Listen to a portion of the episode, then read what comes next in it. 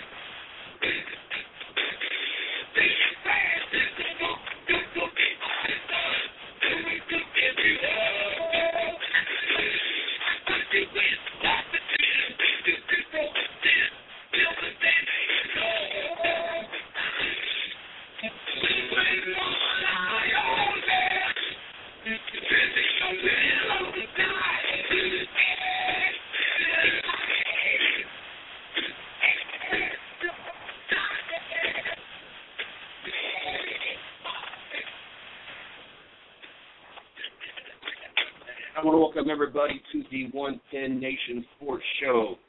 I am your host, Mr. CJ Sports. You can follow me at CJ Sports One. You can follow the show at 110 Nation. You can follow my co-host, Ms. Jules, at Jules K24. She will be joining us shortly. Um, you can also also follow our uh, social media guru, Ms. Karen, at Holly S42. Um, kind of want to go over a couple little quick things. We do have. Joshua Williams just became a NBA um, agent last Monday slash Tuesday, somewhere in that ballpark figure.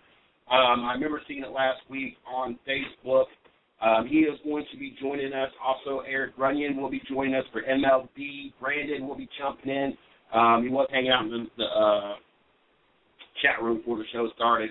I was kind of surprised. I got on here myself about 7:15 and just to see these people already in the chat room um, it was definitely a great thing. Um, he will be joining us. I think he's going to be in for the baseball at 8:10 and as well to be on with the NBA uh, uh, agent that we got joining us tonight. And seems like it was someone else coming on, but I'm not 100% sure. Either way, we got plenty of things to talk about. You are tuned in to the um, 110 Sports Show SS Edition. And, what, I mean by that is we are the Super Show. We are live on BTR as well as Spreecast right now. So you can either go to blogtalkradio.com and search us at 110 Nation Sports Show, or you can uh, go to Spreecast.com, click on the Live and Upcoming, click on our icon where it says um, the 110 Nation Show, or you call in at 718-664-9861. If you just want to listen, don't hit nothing. If you want to actually get on the show, you press 1. We'll bring you on to the show any new listeners out there, I want to welcome you. Hopefully, this will be your new place and destination for sports talk and a little bit of fun uh, as well. Um, I, I know uh, we uh, hit up the flyering, real flyering. Anyway, I made flyers, and I know we've given out 400 of them today. Uh, we're giving out another 300 tomorrow, so we're definitely marketing the 110 Nation Sports Show. Um, speaking of which, um, I wrote down the numbers for last month, but I can't remember off the top of my head where I put it. I know last month we had more views, listens um, on our show than the whole rest of the network that we're involved with on Saturdays and Sundays, the Go Radio Network, um, all last month. So definitely excited about that. This month has started off on a high note as well. But I got to play with a little bit of the numbers when it comes to the sites, and and I want to make sure I throw those sites out there. Um, in case you are new to the uh, new to the 110 Nation and what it's about, it's not only a radio show, it's not only the GMB Sports Talk Show um, kind of the future of the 110 with the, the young talents of Gavin and, and Brandon. Um, but it's also we got the four shows um, on Saturday through Tuesday. But we also have a site side, uh, a side that lets um, writers that ne- not might not necessarily want to come on the air, but want a way to express themselves. Where I also, where I originally started, um, we we have it for right now the the five, I guess five, six main sports: NFL, NHL, MLB, NBA, uh, NASCAR. I might have missed one, but um, I, I'm kind of I'm, I'm kind of list them off as I go, and I do want to throw out a couple good facts about um, the the 110 Nation on the site side. And, and the reason I put this out is we have about five to eight new writers that have joined us. I'm hoping one of them might actually join us on the air tonight, or at least check us out in the chat room. Um, but we've had a bunch of people become interested in writing, so I kind of want to throw these things out there, things that caught my eyes. We got NASCARRewind.com which actually had their second best month since they actually went full time. Um, they went full time. They started in January. That site did went full time uh, in February. Every month is pretty much gone up. This was the, only the second best month we had on NASCARRewind.com, but I'm not going to complain because it was barely, barely, barely, barely less than um, uh, barely less than what we had in our all-time month, which was the month before. Um, we got the pitchhitters.com. Definitely looking for writers over there. MLB, if you got MLB talent, uh, let me know. Um, you can either email me at mrcjsport at gmail.com or DM me at cjsports1. I definitely get hooked up. I know we got a couple writers that have applied and are coming on on the uh, MLB side. So make sure if you're interested in your talented MLB writer, you know, um, send me an email. I want to thank Christina Chambers. You can follow her at kchamber2121. The reason why It's Fucking Hockey had its number one month since we created it back in November of 2012. Um, very good numbers over there. Definitely excited to have Miss uh, Miss Chambers over there.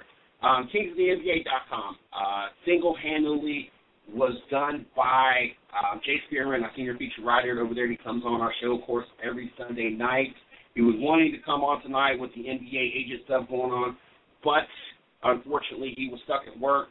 Uh, last month we had, in April we had our record high month for that uh, for that site that was originated uh, at a born date of November of 2012. This month we more than doubled our previous all-time high. Uh, Jay Spearman took this site and, and has really ran with it.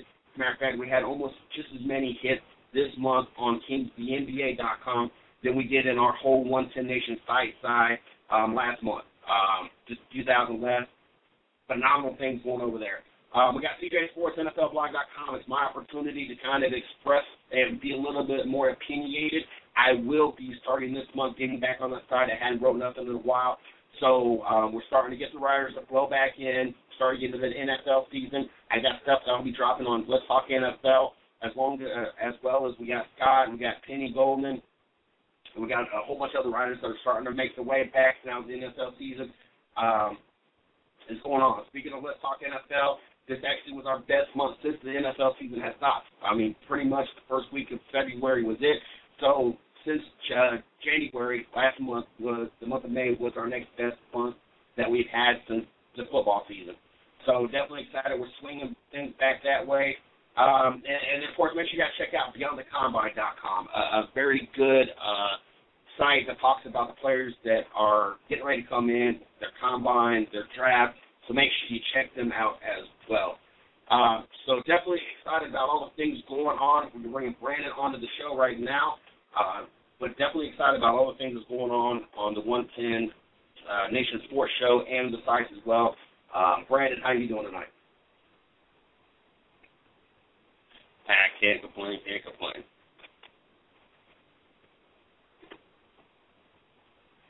Um, don't see Eric yet. I got a 508 area code. I'm not exactly who that is.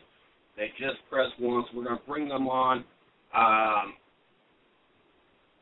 oh, that's never mind. I know who that is. wow. There we go. Now you're live on BTR side as well. I got you.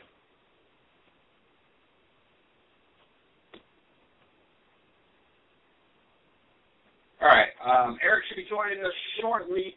Um, until then, let, let, let's talk about. Um, let's talk. Uh, wow, I was going to say let's talk about Brandon. Let's talk about uh, Tim Tebow. I, I got to see the, the, the social media frenzy starting to work its magic. Um, starting to ask Tim Tebow questions. I, I like how the fact that he kind of kept it short and sweet this time. And I like how Bill Belichick is still Bill Belichick. One word answers. You're not really getting. You're not letting. He's not letting the social, not the social media, but the media get the best of the whole situation. Um, I, I watched uh, most of the interviews. I'm, I've already answered that question twice. I've already answered that question third or three times short, one-worded answers, really not letting the, the media sweep them in. Do you think Bill Belichick and, and Tim Tebow will be able to keep the strong front and, and keep the media out of the New England Patriots and let them continue to play uh, football like they have in the past? Yeah, I think bringing Tim Tebow did bring in a lot of media attention. Obviously, Bill Belichick knew that, and he's a smart man. He knows the he knows what he's doing pretty much. Uh, even in his press conference, um, all the questions about Tim Tebow and Bill Belichick pretty much uh, he kind of threw them away, pretty much saying uh, we're going to go with what the team feels best. So um, I really don't think it's going to affect the Patriots a lot. Tim Tebow knows his role. Uh, apparently, he's going to be a quarterback. They're not going to move him around to a fullback or a tight end, as a lot of people speculated. Uh, he's going to be a third string, backing up Tom Brady and behind Ryan Mallett. So I think he'll be a good fit, and I think he's going to bring a whole new aspect to the New England Patriots, which is running out of the pocket and um, he's a very speedy quarterback. He's athletic. He's probably one of the hardest workers in the NFL, and I think this is going to be. Uh, I think this is going to pay off the New England Patriots. I think so too. I have not gotten the details. I did see it's a two-year deal, um, and I see that he's going to be sporting the number five jersey. Will Brandon Medeiros, and I, I apologize if I that's how I pronounce it every time. Um, will be sporting a number five New England Patriots jersey? Yeah, I think um, you know going over from number five, which was his college number. I think um, you know I think that's going to be good for him. Maybe I'm not going to say the number had any effect on him, but um, I think he's going to be a good fit. Uh, it was a two-year contract, no guaranteed money, so uh, Pats don't have to pay him right now until he starts producing. Tebow's not guaranteed anything. So um, being the third string quarterback, we're not going to expect much out of him. Maybe the Patriots can use him in the Wildcat, as the New York Jets failed to do. But um, I think the main reason they brought him in, he's a good leader. He's a he's a nice guy. He's a role model. I think he's going to shine a nice bright light on the New England Patriots franchise. Now, I don't know if I missed it or not, but did you answer the question? Will you be sporting a number five jersey? Oh, Yeah, I thought you meant uh, talking about Tim Tebow's uh, jersey. Yeah, I'm not going to be sporting a number five jersey anytime soon. Um, I want. I, I mean, it's a good signing, but I'm not going to go out and buy a Tim Tebow jersey just because he signed with the Patriots. So um, there you go. Maybe Gavin will. Uh, that's a that's now, a choice for him. Now, I saw there was no guarantee money, and I understand that the Patriots pretty much have it in the contract that they can pretty much do away with them at any time they feel like it. Um, it's really a, a no. It's really a win-win for the Patriots. Um, you either you're not guaranteed nothing, so you're not going to lose nothing. You can come at any time, and at the same time, you get possibly one of the hardest working, most dedicated players that is willing to pretty much do anything to to live his dream in Tim Tebow. Um, do you see? One, do you think that Tim Tebow will at least last the first year of his contract, or possibly will you see him actually make it to the second year of his contract? Oh yeah, definitely. I think Tim Tebow will last the first year of his contract, maybe um, even possibly the second year. Uh, obviously, the Patriots, as we've heard, there's a rumor they're looking to send out Ryan Mallett, um, which I think would actually they could probably get a couple picks in return. Um, that would most likely move Tebow up to the second quarterback position in the depth chart. And I think that's what New England has in plan. If they do ship out Ryan Mallett, they always have Tim Tebow to fall back on, and um, I think that's their best move. I think he will personally. I think he will last two years in New England, and I think if they do keep him on, it's going to be a really good move. Yeah, I, I definitely. Uh, it was definitely interesting. I had to pull it up. I was catching uh, NFL Network this morning, and, and like I said, one was definitely interested to to see um, Bill Belichick be able to beat Bill Belichick, even though they they, they were trying to bombard him with the team, uh, Tim Tebow questions. I was glad to see Tim Tebow didn't drag this into a long like they did with the New York Jets into this long Tim Tebow day and have all these questions and everything else. He was kind of short and sweet about it. Um, of course, they started in with all the the, the, the Tom Brady and uh, Tim Tebow Photoshop pictures. That was interesting on Facebook and, and Twitter throughout the day. I'm also making the fact there that the comment that Tim Tebow started at the bottom with a picture next to him to Mark Sanchez. Now he's on top talking about being next to Tim T or uh, to Tom Brady. Uh, so of course, we all knew whatever team was going to take it on was going to have to be one of the teams that one cannot is able to not let the media here a um, operation and to a coach that was willing or is able to keep control of the team no matter what what's going on outside the field, what's going on outside of the clubhouse, and we all agree that Bill Belichick was one of those uh, coaches that could do it. So uh, I was glad to see it all be able to work out and, and either really the best the best scenario. I think the only only scenario that could have been better is if Tim would have stayed in New England, or uh, I'm sorry, in uh, Denver, and he would have been able to fall behind Peyton Manning. He already had a backing. Um, he already had a team that had you know had confidence and, and was going to put everything behind him. And you know, I, I don't think that Tim Tebow would have had a problem stepping down Peyton Manning, take over the reins till he was done and then reconsume command.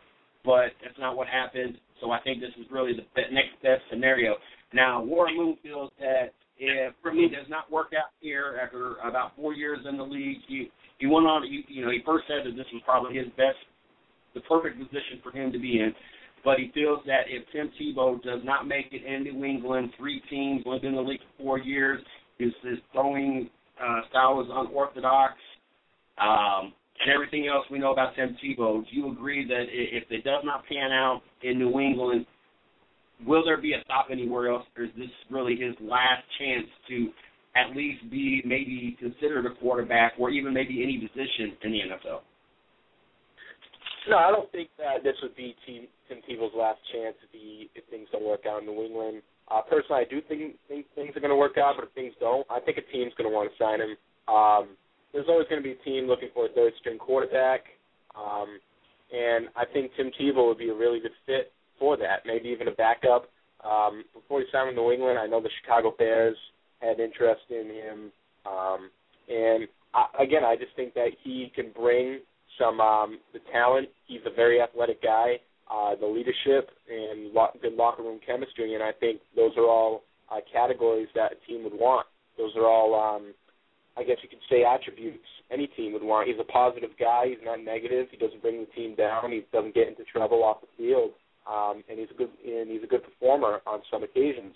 So I think he, if things don't work out, he would make a good fit on another team. But you know, in regards to people with the Patriots, I, the reason I do think things are going to work out is because Josh McDaniels is now the offensive coordinator. If you do not know, McDaniels was the guy who drafted Tim Tebow. He moved up all the way into the first round to grab him in Denver, and um, you know, Tebow already knows this offense.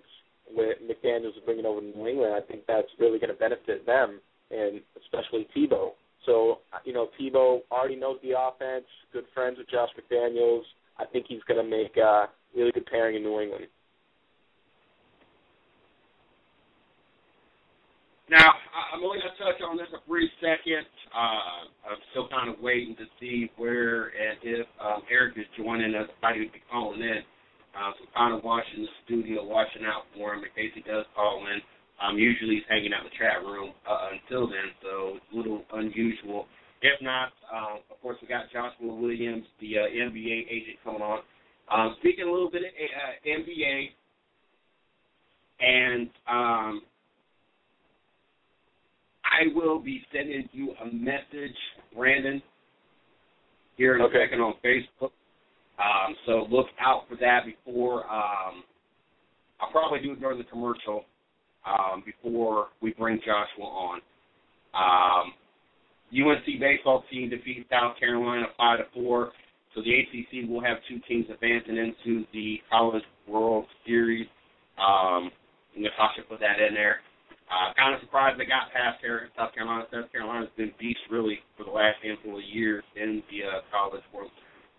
So um, NC State and UNC have the ACC with it, but we'll we'll talk about the ACC another day. Um, I, I kind of got irked at ESPN. But speaking of ESPN, and it's not really ESPN, it's the local ESPN out of Raleigh. They like to to talk about ACC all day long, like it's the the the the, the best thing since sliced bread, and really outside of two championships in basketball from the last what five years, eight years, whatever it is, they have not really amounted to jack outside of maybe lacrosse, um, a sport that doesn't go anywhere outside of college. It just gets you a, a, a scholarship because there's not like a pro team. But and they were talking about pro sports, and, and we'll, we'll leave that for another day. But another thing they brought up, I didn't get the actual percentage because I had to go in when they were talking about it. But obviously, it's a phenomenally high number. But they say whoever wins whenever the NBA Finals is tied at one-one, whoever wins Game Three, obviously it's a high percentage, but they go on to win the NBA Finals. So I'm assuming that with you thinking it's going to be San Antonio in seven games, if I remember that's what you said. Uh, I'm assuming that you think San Antonio is going to take the first one at home tonight. Yeah, you know what? I I really do believe that San Antonio will be able to take one at home. Uh, San Antonio, a quick little uh, fun fact, they've never trailed in the finals. Um, so I think history and stats are on their side. I think San Antonio will be able to take the lead to one in the series. Now I know you picked it in seven, but with it being a two-three-two um, format, and they took one at uh, Miami, you have no confidence that they can sweep and win all three at home. Um, no, I, so I don't think. Yeah, I don't. I don't think San Antonio is going to be able to win um, three straight. Um, you know, I do believe they can take one in San Antonio tonight. But other than that, I just don't feel that you know the Spurs have enough. Uh, they, to me, this series they've looked inconsistent. Um, and things, and when you're inconsistent, that really doesn't go well on um, top players like Tony Parker who really hasn't been on top of his game. A lot of turnovers when he went from zero turnovers in game one to a boatload of turnovers in game two. And I think um, their X factor, Manu Ginobili, he really hasn't been on top of his game either. Um, he's been struggling throughout the playoffs and uh, particularly in the series. So I think with all that going, um, he needs to step up. I think Tim Duncan needs to step up, who had a miserable game, uh, game two. So if all these guys and the pieces could come together, I think they will be able to steal one in San Antonio. Now, something I was going to say. Now, oh, now I remember what I was saying. All right, we're in pretty much year three of the project of the Big Three, and decisions obviously are going to have to be made over this next year and the following year. If they, if Miami spent all this money and they lose to Dallas in the first set of finals, is able to get past OKC which not to put down OKC, but was really not that hard of a task. That was a team that was still young, still kind of gelling, so that wasn't really some big task in my opinion. Uh, plus the officiating was just piss poor, horrible. And then you fall to San Antonio to say that plays out. How shortly after they lose do we start seeing some of these pieces start to unfold and start to see Miami start to think about going in a different direction? No, I don't think Miami's going to want to go into a different direction. Um, I know they had a disappointing, uh, disappointing loss to the Dallas Mavericks in their first year, um, but they have made the finals every single year. Um, most teams can't say they've done that, and the Miami Heat can. Um, though they only have one championship so far to show for it, um, being able to make it to the finals is good enough in my book. I think this Miami Heat team is built for multiple championships. Um, do I think they have a good chance of beating the Spurs in the finals? I do. You know, I was going more for the under. I think the Spurs are the underdogs in this finals, um, even though they've won six out of six. Um, and I do feel that Miami is probably the more dominant team. But um, you know, right now I think San Antonio may be able to beat them. But you know, in other words, with Miami, if they do not win this um, finals, I do not think it's time to head into a different direction. Um, I know LeBron James, as we talked about before, will be entering free agency. as an unrestricted free agent, um, their main priority is to re-sign him to a max deal, uh, lock him up for you know a number of years, make sure he stays in this Miami team. Because without LeBron James, this team is nothing. Um, I know I've discussed with analysts before on whether the Miami Heat would still be able to win without LeBron. Um, you know, Dwyane Wade did bring this team to a championship in 2006, but we have not seen the same Dwyane Wade. Um, Dwyane Wade nowadays, present day Dwyane Wade, seems to be going through the motions through um, throughout the whole season, I would say, and um, particularly throughout this playoff series and the finals.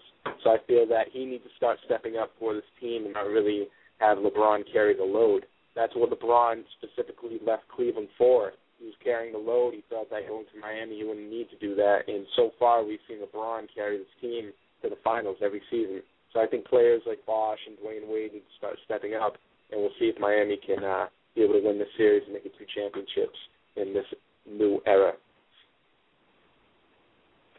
Now, I think it was Jay that I talked to about this, and if it's you, I apologize, but I want to ask you, I don't think it was you that I talked to. Jason Kidd, front candidate of uh, for the, the position in the for the Brooklyn Nets. Do you think that's a good or bad idea? Um, you know, I'm a little neutral on this decision only because Jason Kidd, he has no experience as a coach, obviously.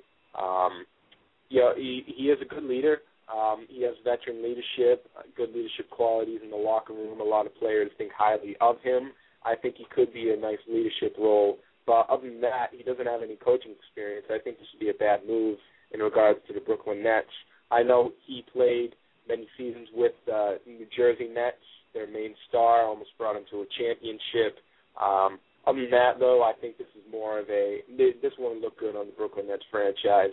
They built a team to win now, and um, they were supposed to be an elite team in the Eastern Conference, and I haven't seen that yet. With max contracts and Joe Johnson, Deron Williams, uh, Brook Lopez, you can even throw Kris Humphries in there, Gerald Wallace that's pretty much a whole starting five has walked up for a number of years on mega contracts, mega money. Um, I think bringing in Jason Kidd to me um, personally would look at as a joke that this franchise is really not serious about what they're doing. I'm not taking anything away from Jason Kidd. He may turn out to be a phenomenal coach, but coming just retiring right now, uh, I really wouldn't rely on him to be able to lead this franchise to a championship. Gotcha. You know, my my feels are kind of mixed as well. Um, you know, I kind of agreed with Jay a little bit that maybe he needs to take a year or so off from the league, and, and you know maybe focus that if that's what he wants to do and go into coaching career, then maybe you know take a year off or so and kind of get your your, mentality into the coaching um, state of mind versus it being on the player state of mind. Uh, I actually have been around the game for a very long time and, and has got a lot of experience and and knows a lot more than some coaches. But until you're able to kind of step away and look at it from the coach's point of view, um, you don't see the whole aspect of the game. You don't get the whole game. And you know, obviously, as a player, if he saw everything that everybody saw, to include the coach, then he would have automatically been um, he would have been in more finals and, and won more championships because he would have known everything he needed to do and have been one step ahead of everybody. So I, I think he needs to take the time to uh, kind of step back, kind of learn the game from a different point of view, then maybe take a, an opportunity, maybe not even a head coach, maybe as an assistant coach and work his way up. That way he gets some experience underneath the belt. Um, you know, have it set, you know, somewhere that, you know, that's where it was going to. You know, you know, this coach is either you know, is only going to be around for another year or two, or you know, some something to that aspect. I, I think it's awful quick to go from you're you, you just got out of basketball to you're talking about taking over a team, which you know I'm sure that decision is to be made very soon, so they can start working towards the next year and already have everything in place. So it's, it's going to be a quick transition if that's what they went. Yeah, and um, as you did mention, you brought up a good point. Jason Kidd is an assistant coach. Um, I can definitely see that. Um, again, he's inexperienced at the head coaching position. I think that he, um, in order to become a head coach, I think he should start off as an assistant to somebody who's been around the game more and has that experience. And I think he would be able to start up like that. Um, and you know, again with assistant coaches. Patrick Ewing, who was an assistant coach for the Atlanta Magic for a while, is going to be the associate head coach for the Charlotte Bobcats. And if you do not know, the associate head coach is kind of like two coaches. He's not going to be the assistant coach, but he's going to be like, I guess he's going to be splitting time with their head coach. So the Charlotte's going to have two head coaches. That's a first to me. I've never seen that happen before. And when I first saw that news, um, kind of shocked me a little bit as a surprise. But again, I think Patrick Ewing, he he obviously he was a star in the NBA, kind of like Jason Kidd. Comes in, gets an assistant job, and now he's the head coach of the Bobcats. That's, I think that's the path uh, Jason Kidd needs to head down. Yeah, so I was going to bring up uh, Patrick Ewing next. Um, I didn't know he was going to be the head coach. Um, I know that I saw him in the assistant part. I was going to bring that up and uh, ask you your opinion of it. Um, it looks much better with a full head of hair like he did back in the day. Now looking at him being bald, he kind of looks like uh, I don't know if you ever watched the movie Conehead, but uh, I know it was wrong me, but that that's cool what he's looking like right now is he he could be up there with uh with Bill Murray or no Dan Aykroyd and uh Conehead. Uh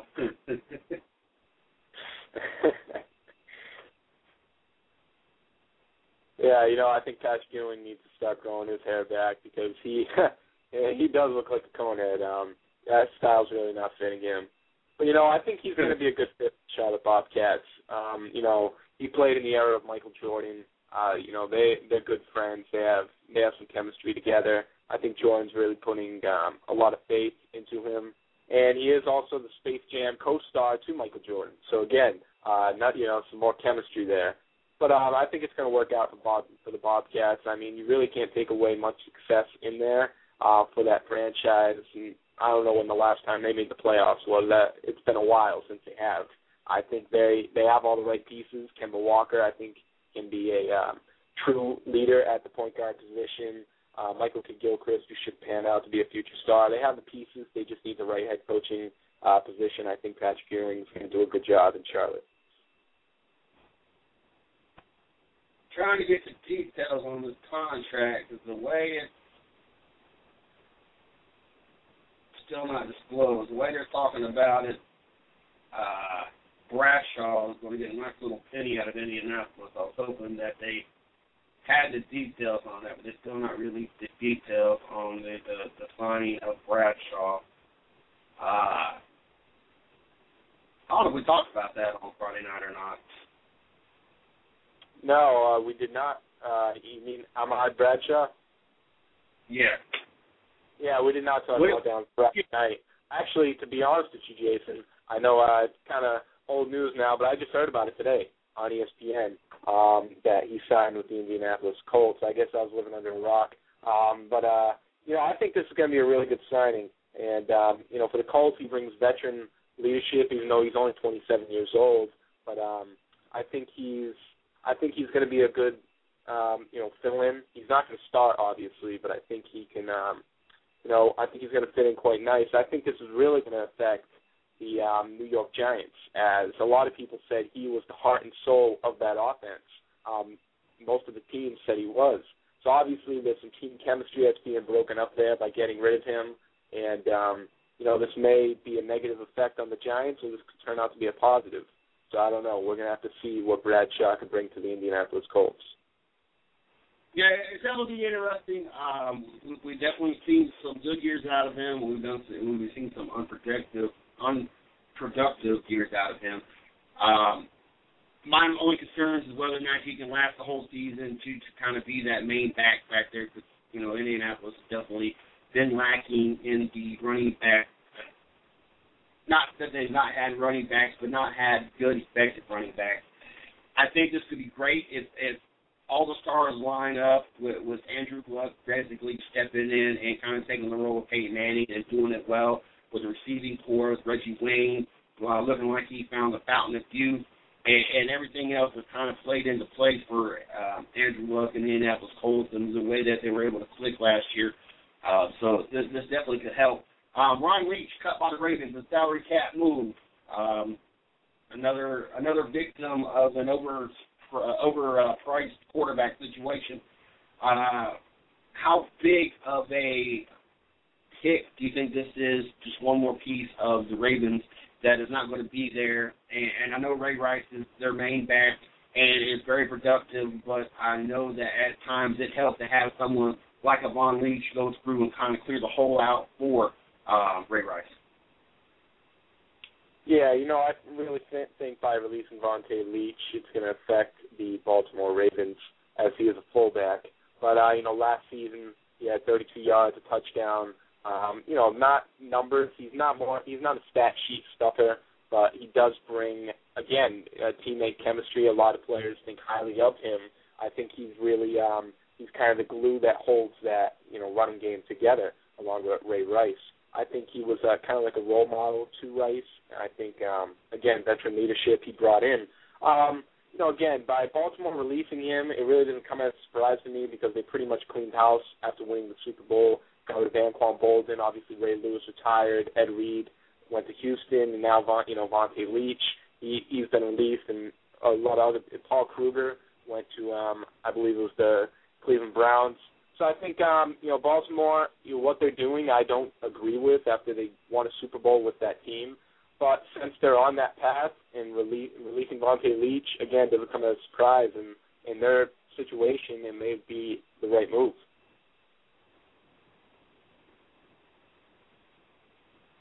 Uh, Hakeem Nicks showed up for New York Giants mandatory mini camp and refused to disclose why he skipped all nine of the team's recent voluntary workouts. You know, I know they're voluntarily, and I I know once you start making a certain amount of money,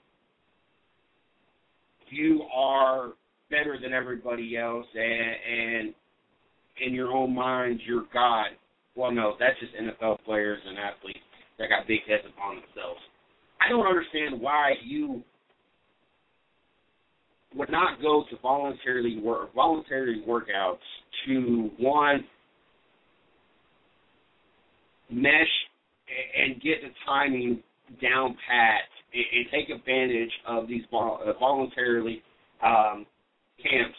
But two, you got rookies that are coming in that are now you got to play in, into those factors, offensively, receiving. Um, I, I know they didn't get running backs with Wilson and Brown back there, but there's a lot of things that you got to compact in such a short amount of time. You know, now now the mandatory camps are showing up, and here we are in June. You got July and what August, and then we're in the preseason.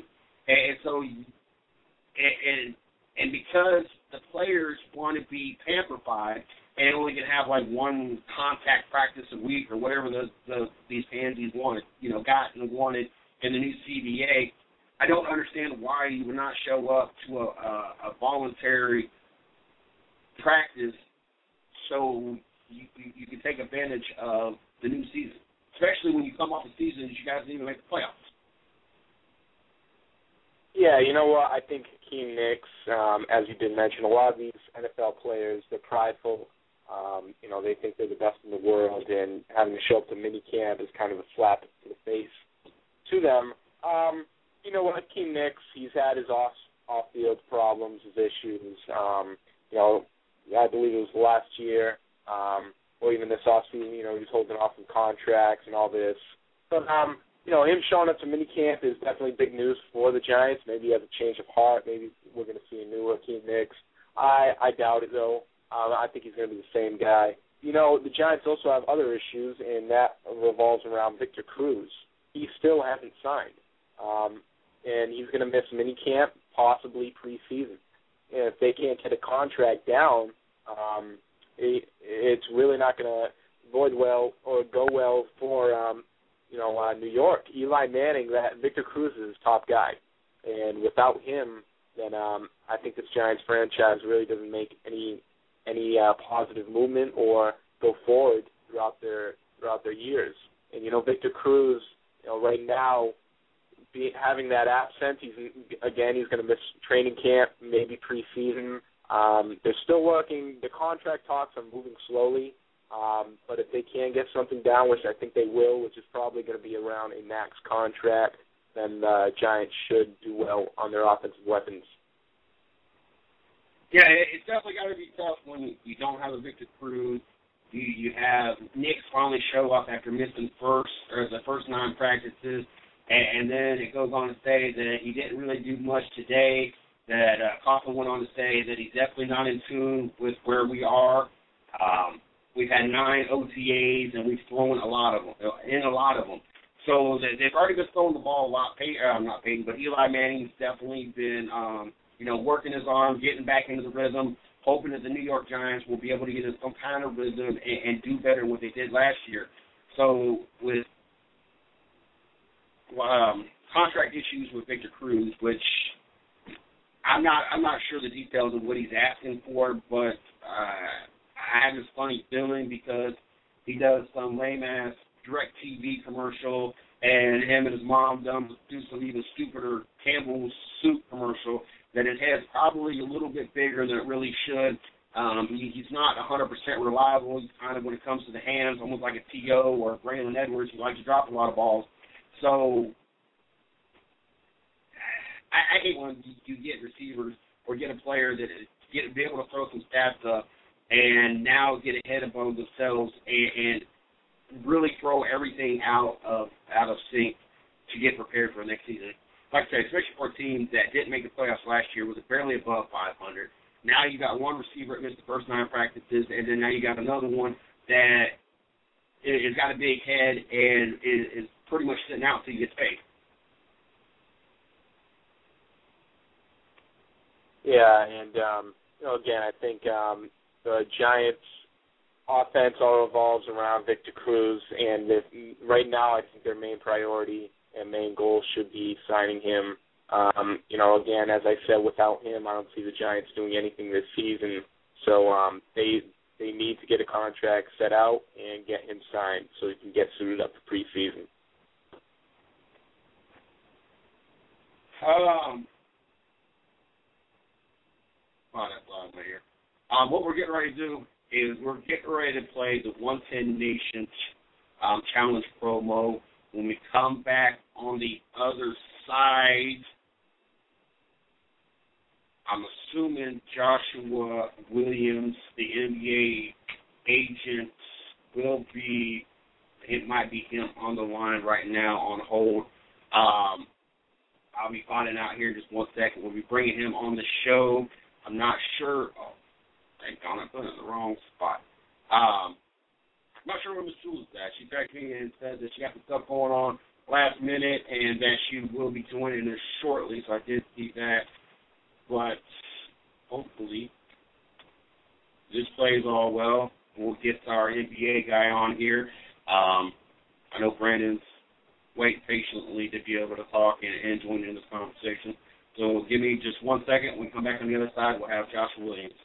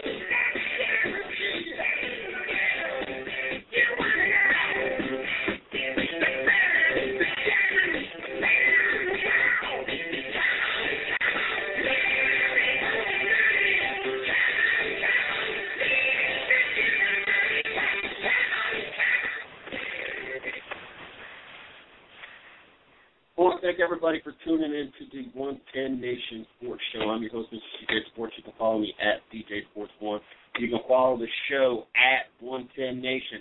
Um, we are the SS edition. What that means is we are live on Blog Talk Radio and as well as Spreecast. So you can go either go to Spreecast.com and click on the live and upcoming, and just uh, then click on the 110 Nation Sports Show link, or you can go to blogtalkradio.com, um, search in the little search box, put one the 110 Nation Sports Show, find us that way. Or you can call in at 718-664-9861 if you just want to listen. Don't hit nothing if you want to get on the air. Press 1. Before I bring Joshua on, I see that we have Miss Chambers in the chat room.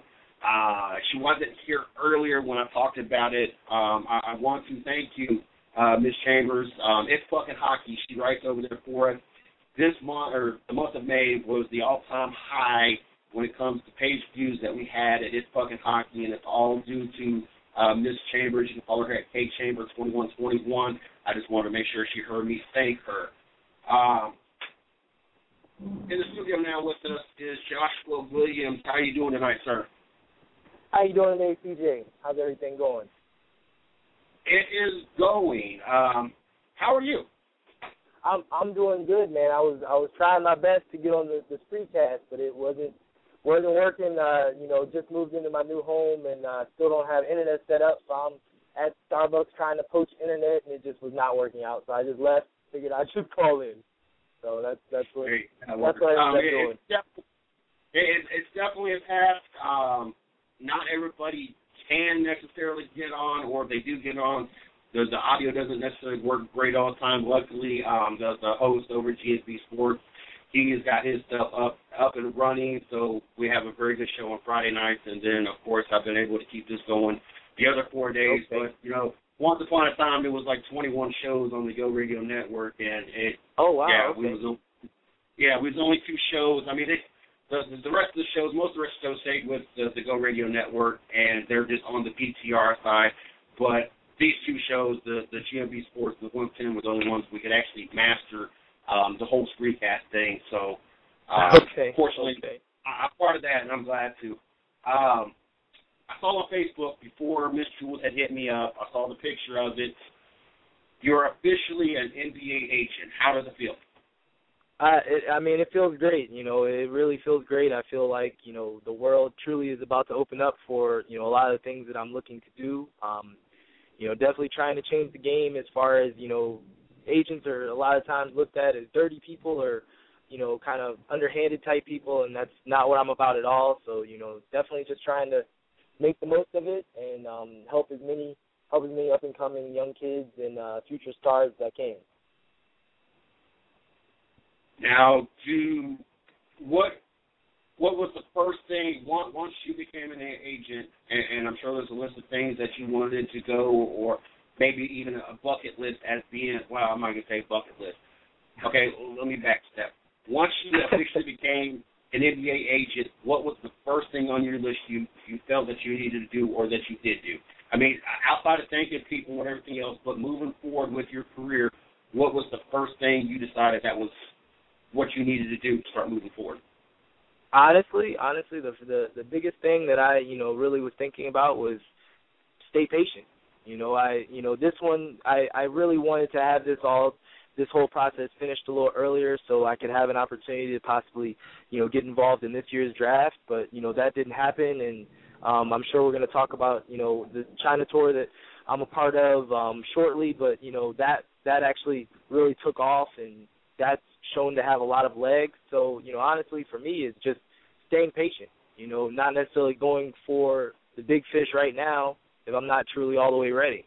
You know, staying patient and just moving forward and, you know, really honing my craft and after that, the sky's the limit. Now, um, how long? What kind of kind of what are the steps to actually become an NBA agent? It's not like you can just sign up, sign a piece of paper, and, and hand to David Stern saying you want to be an NBA agent. What kind of time frame did you have to go? Like, how long did it take you from when you decided this is what I want to do to when you accomplished it? And, and kind of briefly, what do you have to do, or what did you have to do to get to where you got that piece of paper saying that you are official NBA agent? Uh, well, the process itself probably took about, I'd say, about three months.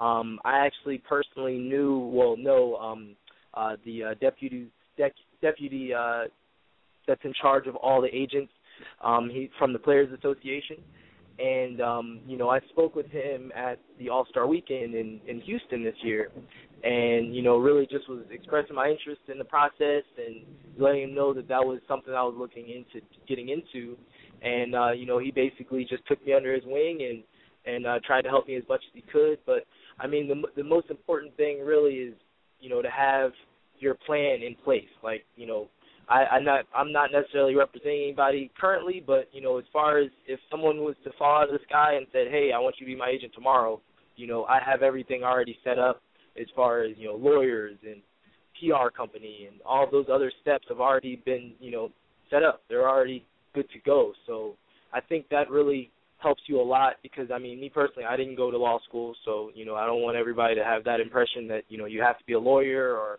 you know you have to be all these other things, but you know you definitely do have to go to college and um, have a sports background. So that's kind of the biggest thing I would I would want to impart to everyone.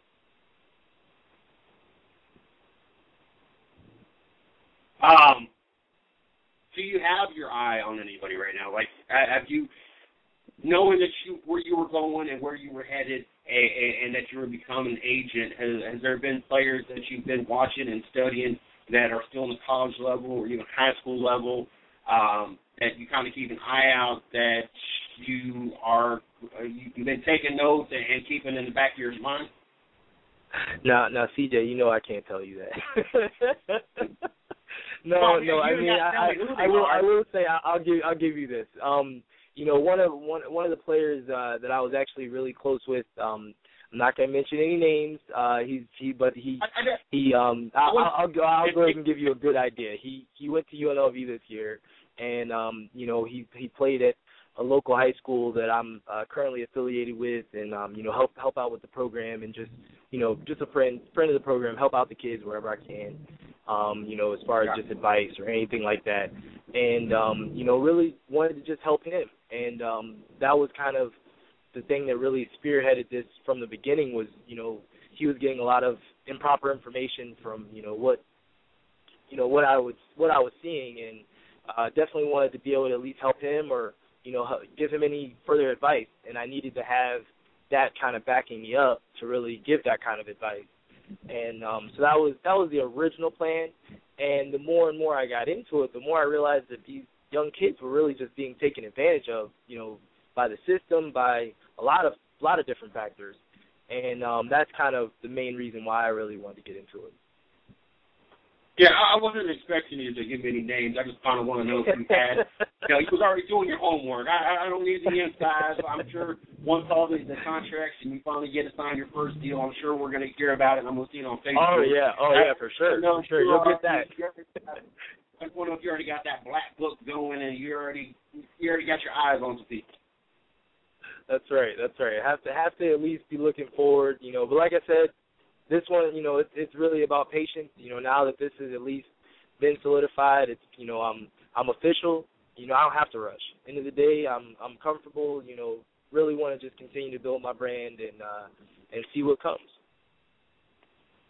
All right. Um, I'm gonna ask you some more questions, but we'll let Brandon. He wants to talk to the NBA Finals with you. Um, okay. Kind of uh, kind of briefly do that. I'm trying to get some times. I know you got a big thing going on in China, and I know we got you for a little bit longer. And, and Miss Jules has got one child sick, and another, and another. I think her son is sick, and her daughter's on the way home to help out so she could jump on. And she really wanted to get involved with the China conversation. So I'm trying to put that more towards the end, so Miss Jules will be able to join us. Um, Brandon, go ahead. All right. Um, how you doing tonight, sir? I, I'm doing great, Brandon. How are you doing, man?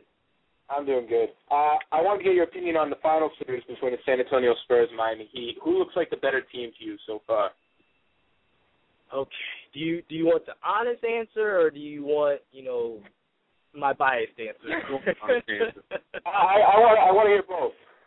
Okay. All right. All right. Well, you know, honestly, honestly, you know, my biggest thing with the Heat, you know, I'm I'm not really a huge Heat supporter. I I, I have to at least let that be known.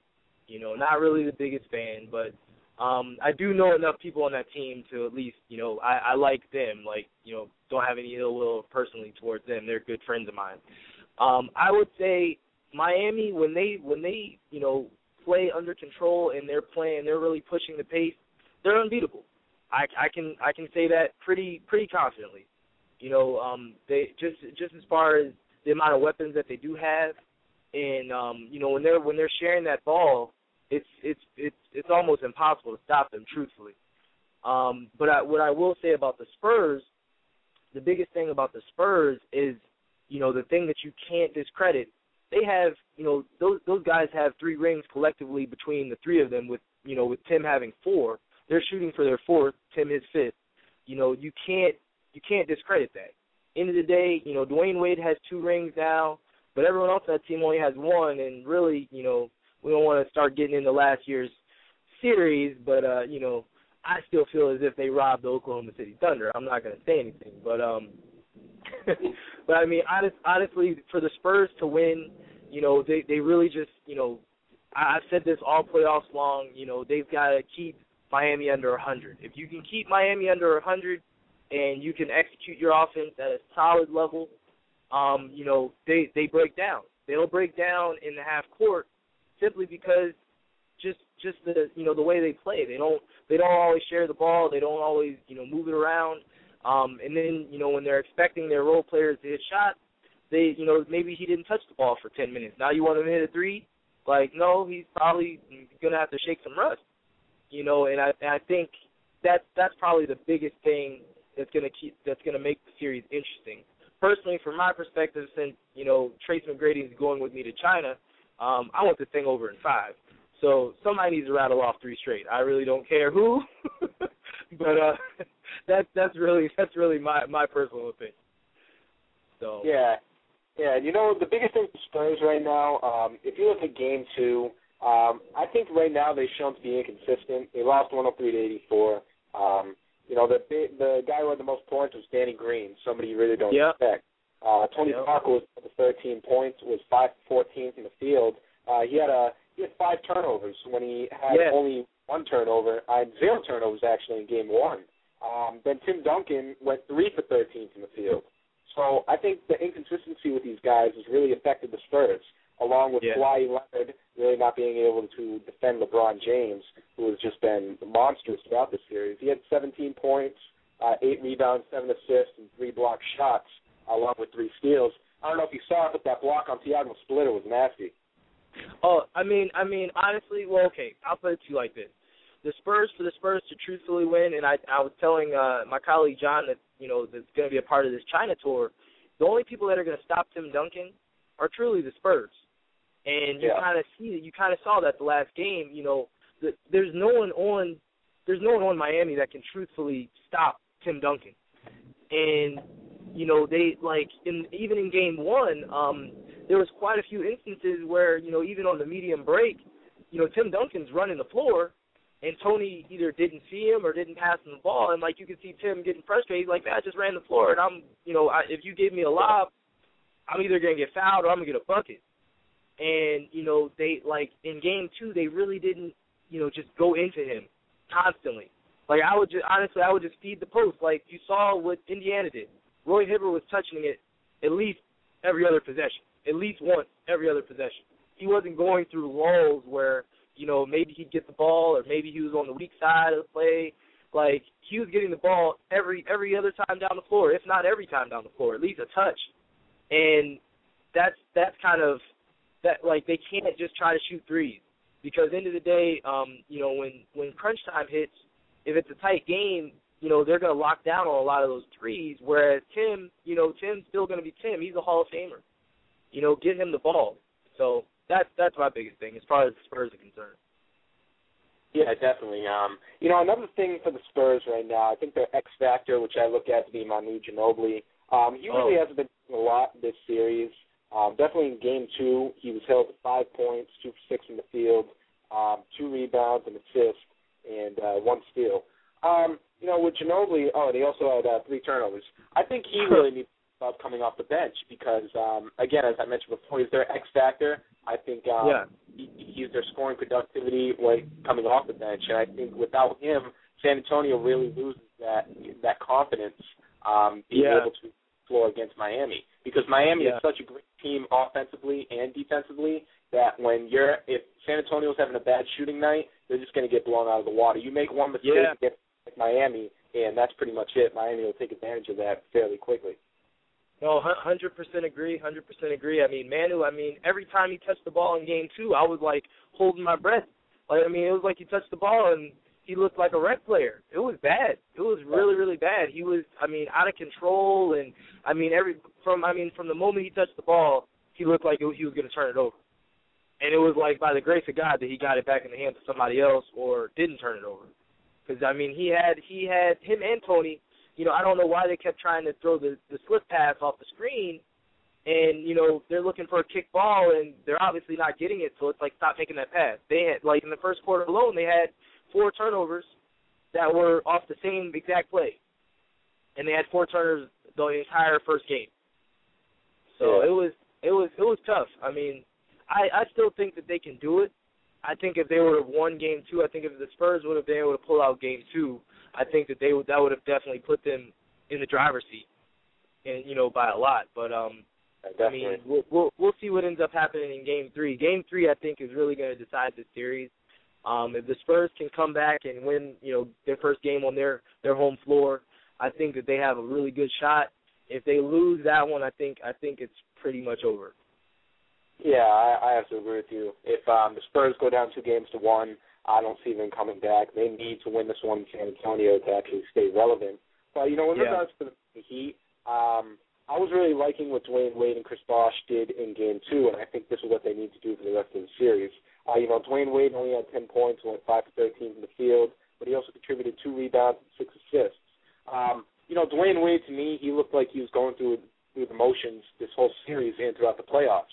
He's obviously not the same Dwyane Wade as we saw in 2006 when he won an NBA championship. Um, I think that's really what affected the Heat. And with Chris Bosh, you look at that Indiana series, he was out rebounded every single game by you know the combination of Roy Hibbert and David West. Um, they were pretty much bullying him in the paint. I think Chris Bosh really step up and as his game two performance, 12 points, 10 rebounds, got the double double, and contributed four assists. I'm really liking that Chris Bosh performance. I think that is uh, critical for Miami Heat to win. Uh, I mean, definitely, definitely. I mean, between between Bosh and uh and you know they can keep getting a few of like one like one of their role players doesn't necessarily have to be anyone in particular, but as long as one of their role players can continue to you know give them a double figure scoring night, it, they're they're they're very hard to beat. They're very hard to beat because I mean, at the end of the day, LeBron, LeBron and Dwyane Wade are always going to be LeBron and Dwyane Wade for the most part, unless you know something just happens and they're they they're off the reservation and, and lose their minds. But I mean, outside of that, you know, if they get ten to fifteen points from an unexpected source, whether it's you know whether it's Ray Allen or or uh, Nor, you know Cole or Udonis Haslem or any of those other guys or Mike Miller, any of those guys have a hot night, it changes you know it changes the whole complexion of the game. Yeah, Now- definitely. I really feel that. We we we see Miami three finals in a row. Now let's see. Let's say that they fall and, and San Antonio wins this out, and so we watch Miami go to three finals, only able to win one, spend a lot of money on their big three, and, and spending a little bit of money on those veterans to kind of keep plugging in. Does this project become a a, a good? Was it a success? Three final appearances back to back, or will it go down as being a bust because you can only seal the deal once in those three times? Not five, not six, not seven. like if they don't if they don't win this one, they're blowing the team up. They have to. They have to. With the new with the new CBA the way it is and the way it's uh, you know constructed, they they can't keep that team together if if they're gonna flop in the in the finals. Um, you know, and especially with uh with with the you know with LeBron with with the big three essentially having that you know that next opt out after next season. I believe I'm pretty sure it's after next season. Um, you Yeah. know, they they they've got to. I I honestly personally could see Chris Bosh getting traded um during the uh during the you know during the uh the draft. I could see that. You know, not even a question. It could happen as quick as that. You know, if they could if they could trade Bosh for you know somewhere in between five and ten pick for a lottery pick and some cap relief, um, and they get a young you know a young up and coming player to replace him. um, I can I can definitely see something like that happening. Pat Riley wouldn't surprise me even even in the league. Yeah. All right, nobody nobody has jumped onto my bandwagon as of yet. So I'm going to ask you, but I'm not going to have you answer it until we get done playing this Sideways Illustrated promo that we got going on. And then I'm going to we're going to uh, talk a little bit more finals, and we're uh, I got a couple questions about your agency thing. And then at that point, we should have Miss Jules on and talk about this this big trip you got going to China. Um, okay. The last two years, Cleveland has drafted very well, got very good, young, talented players, got the number one draft pick for 2013, brought back Mike Brown. We got a what looks like could be a very talented, almost like a young version, a very young version of the Miami Heat. Will LeBron go back and play for Cleveland now that the pieces are into play, and it looks like you can build around him, and you can get that five, six, that seven, that eight. I want to know your answer when we come back on. You read my mind, Jason.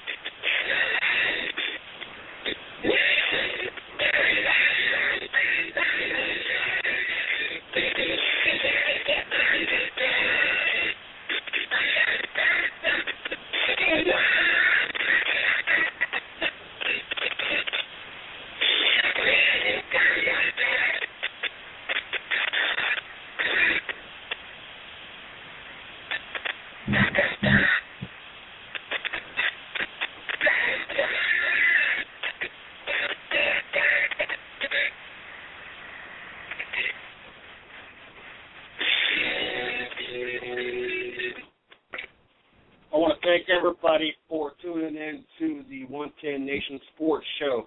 I am your host, Mr. CJ Sports. You can follow me at CJ Sports One. You can follow the show at 110 Nation.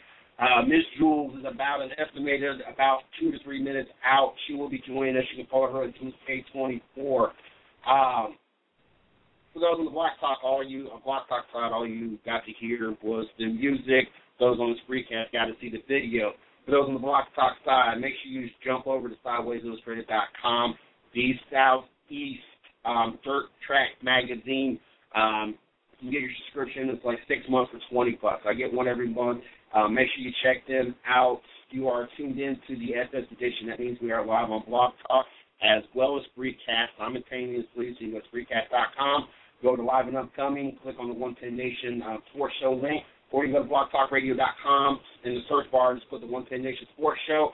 Um, you can also call in at 718-664-9861 if you just want to listen in, put the little earphones in. Don't hit nothing, just listen to the show. You can walk around, do housework, drive, whatever the case may be. Um, if you want to talk to the host, just push one. Um, got this earlier in the week. I pushed it out once, didn't get a response back. I need uh, anybody that is serious about thinking about using Proactiv. I have one 30-day free supply. Um, the only thing there one is like your name and your your um, information. That way, if you decide you like it, um, you, they can be your, you know, basically your agent or whatever, not agent, but your your salesperson.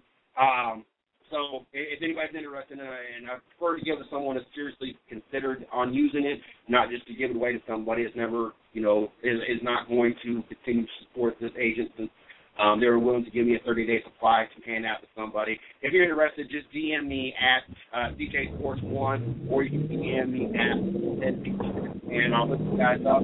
Also, make sure you guys check out Frog Fuel. Um, I believe the site's frogfuelperformance.com. Uh, if you go to the 110nationsportshow.com, I have the uh, the the page set up with got the giveaway. All you gotta do is just check out their little app. It's a nice little video and, and a bunch of condoms to help you um, get in the, the, the workout routine and everything else. Blah blah blah. You know all that ordeal. Um, I got a little thing right at the bottom. You can get three free packs. I know it's not a lot, but it's like like ten dollars after I pay for shipping. So I mean it is a little something. Good protein. I still get three or four packets. I got a few more left that I got to take, and I uh, have three to four to give out. Uh, anybody that wants to try it. So make sure you jump over there. I think make sure you guys also go to goherbalife.com forward slash 110 nation. I think I covered everybody real quick. Um, Mr. Williams. Yes, sir. Gave, gave you five minutes to think about which, and I'm sure you already knew your answer when I asked the question. But I'm bound to determine someone is going to be on board with me and, and is going to agree that LeBron is going to make the return. Not only do you have all the pieces lining up in Cleveland, not only have they got a number one draft pick that I don't know if they're going to use yet or not, traded off, even though they've left all the salary cap space open to be able to afford him. A lot of people are still not sold. And the luxury tax uh, thing is getting ready to be implicated in the NBA, which is going to make it hard for Miami to keep the big free. Nobody's still riding my train. What do you think is going to happen to LeBron?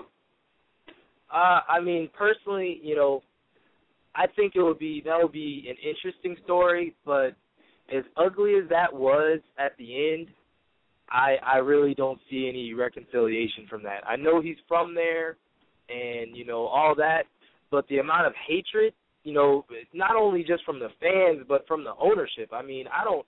If if Gilbert did that, I mean, Fathead stock would would would plummet. Like, you know, he, he just can't do that.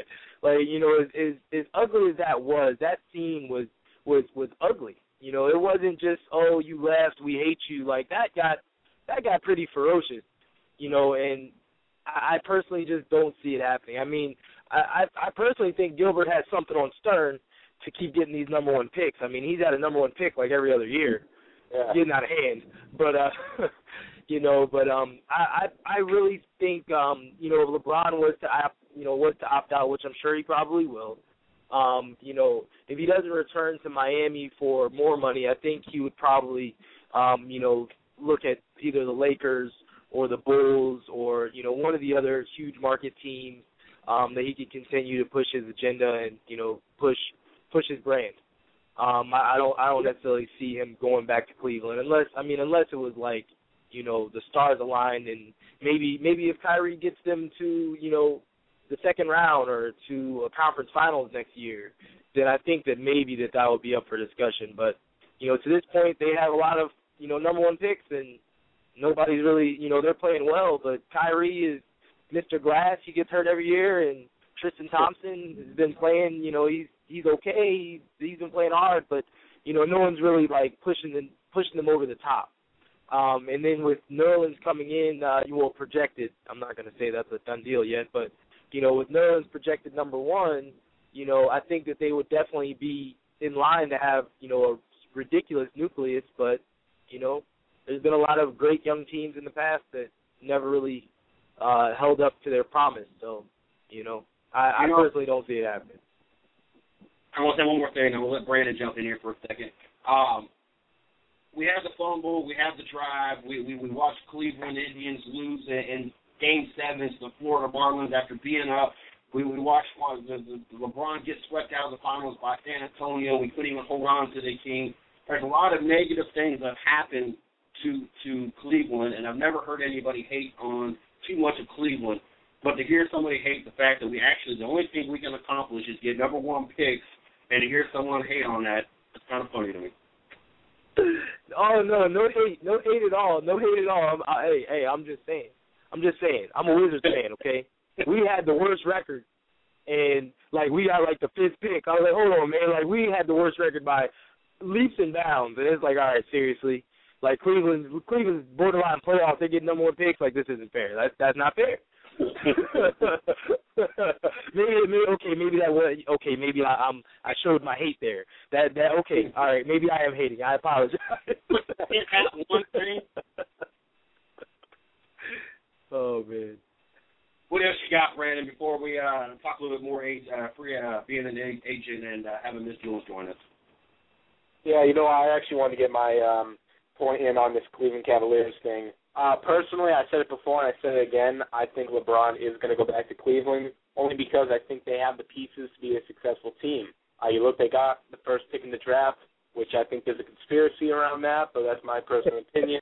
Um, you know, Nerlens Noel is projected to go number one overall, and um, I really don't see why Cleveland would draft Ben McLemore. Uh, obviously, they have Dion Waiters and uh, Kyrie Irving in the backcourt. So I think with a young core that includes Irving, Waiters, Tristan Thompson, and Nerlens Noel, I think the missing piece to the puzzle, to a championship puzzle, would be LeBron James. Um, you know, Miami Heat, they're they're not they're no spring chickens. They're getting older every year. Um, you know, Chris Bosh, I think, is going to be around 30 years old in 2015. Dwyane Wade is going to be around 32. So that team's gonna is just going to keep aging. So you know, if LeBron does win the finals this year, and gets a couple championships in Miami, why not jump to Cleveland where he can win even more? You know, that's my um, personal opinion. I do feel that LeBron would uh, re- reconsider signing with Cleveland, uh, Cleveland, and uh, make a championship team there. He did promise to bring one back home in Cleveland, so uh, why not be a man of his word? I, I am a firm believer that if LeBron, the first day he said that yes, I'm pulling I'm taking my talents back to Cleveland, that those life life size building hanging banners of LeBron holding his hands and throwing chalk and everything else, they would be un unrolling them that day. Like as soon as it's announced, all of a sudden the banners, nobody would like they got him hit on top of the building. As soon as he says they just push him on over. And, and you're gonna see all these buildings covered down the side with Nike and LeBron and everything else. I, I, I'm convinced that's the way it's going to play if it plays out. I, I'm still about 95% sure. I just think that everything is aligned for this opportunity. Um, not not sure that's going to happen, but you know we can always hope. Um, hell, I mean, hell, we we finally got the Ohio State Buckeyes to go undefeated again. Then it was really for nothing because we were paying for the bowl. So. but at least we can say we were the only undefeated team last year. That's right. That's right. You can hold you can hold your head high. You know, you just just didn't win didn't didn't win anything. Big things happening, Cleveland. Cleveland Indians, the Cleveland Cavaliers, um, Cleveland Browns still suck, but you know we're not. Nobody's complaining about that. Oh, the Browns. That hurts. That just hurts. yeah, you can wear a flag over your head. Cleveland's not doing anything. Um, we got anything else you wanted to, to cover in the uh, the final frame before I shift back into uh, the agent? No, I think we can. I think I'm all set. We can get right into that to the uh, agency stuff in China. Well, I'm gonna hold off just a couple more minutes. This, her daughter was like almost there while we was in break, and she said she was trying to log in. Uh, so I'm gonna give her just a couple more minutes. Uh, when when do you actually start pursuing your your your clientele? You actually Uh, start going and, and go to schools, or um, you know, really start to be aggressive with that. Well, I think I, I mean I, I my biggest plan is this. Um, you know, first off with this tour, you know, there's a few guys on this tour that you know might be available for representation. You know, moving forward, whether it was, whether it's a Keel car or um, you know a few of the other guys that we have uh, going over. Um, so I mean, if, if those kind of opportunities present themselves, then you know I'll I'll I'll definitely take them. One because I'm starting to get into the international game, you know, already, and um, simply because you know it's a good opportunity, and it's, and it's I think that would be a good way for me to kind of learn under fire, just because Mm-hmm. They you know I, I wouldn't have to uh, you know jump into it knowing everything. They're you know they're coming you know kind of coming in at the same way. It's a little different the the overseas game anyway as far as you know everything that can be had, whether it's you know endorsement deals and all those kind of things are a little bit subdued. They're not as you know prevalent. It's not like you know I make a bad move and somebody's out millions of dollars. Like you know it's it's it's more about getting them their deals and you know getting them a contract and kind of just holding their hand and getting them to the next level getting them to the next step. So I mean I think I would definitely pursue one of those if that if that became available. Um, but as far as you know, trying to get my first pick, um, I think I think what I'm going to do honestly is probably go a calendar year doing these tours. Um, you know, John and I are looking into doing um, tours in India as well as Dubai and also the Philippines all of the next year. And if all those things come to pass, I think you know by about you know this time next year, I'll be so far beyond you know so far ahead of where I am right now that I'll be a, I'll be a much better agent, you know, just from doing what I'm doing currently. Um, how uh, obviously the the more the merrier and the better for you. What is an idealistic number of, players you would like to to represent? I, I mean, I mean obviously a lot, or even maybe not even a lot, but seeing on the ones that obviously are going to land the big contracts are are favorable. But if you you know had to pick a number, like you know it would be you know, my goal is to have ten. That that that's all I want. That's all I want to be able to handle. I want to have ten really good um, clients, or you know, how, what kind of number are you trying to? And are you trying to turn this into like an agency and, and, and turn this into like a firm kind of thing, or you know, you just want to just kind of keep it where it's just you and just a few players, and that's all the bigger you really want to be. Yeah, I mean, honestly, for me, you know, I'm not like I said, like it, for me, it's really all about the players. I'm not someone that worships money. You know, I've been blessed in my life to have, you know, to have the opportunity to have some money and those types of things. So it's not really. I mean, don't get me wrong. Everybody needs money, and you know, I'm not gonna try and you know disown all of my uh possessions, but you know, like it, it's that's not really what drives me. And I think when I really wanted to get into it, I, I really wanted to keep it at about five. You know, I think five for me would be perfect. If I could get five blue chip guys, that would be amazing. But you know, I, I think I really want to keep it at five simply because I really want to be a hands-on type agent where I'm, you know, for the first few years, I'm I'm there every step of the way. Like, you know, I go visit you a few times a few times a month, or at least at least once or twice a month, and sit down with you, break bread with you, really kind of go over your brand, go over, you know, what you know what's going on with your brand, what's going on, what's possible all those types of things. And I don't think that I would be able to have that kind of influence or that kind of time if I if I expanded to 15 or 20 guys. And you know, from the looks of it, man, this thing is going to be a beast, and I really wouldn't want to, you know, not give everyone everything that I would wish I could. You know, I would never want to be in a position where, damn, I wish I could have done more for this guy. You know, but I I had 30 other things going on, I couldn't. You know, I, I would never want to be in that kind of situation because at the end of the day, this is someone else's livelihood. You know, if if you if you miss a step, that that's a significant blow to somebody else's life. You know, it's not just oh shoot, I made a mistake. Like no, that's a that's a that's a tremendous mistake. You know, and you can't necessarily make up for those kinds of mistakes. So I like I said, you know, really I would like to keep it at about five and honestly probably be in the game about ten to fifteen years and and consult. I you know, I, I really think that's probably uh what I'm looking to do. I'm not looking to be in this thing as a lifer. You know, end of the day, I mean, I make a million dollars, I will sit back and watch that million dollars. I'm, I don't have to keep going. so, you know, that's you know, that's kind of that's kind of my my thought process on it.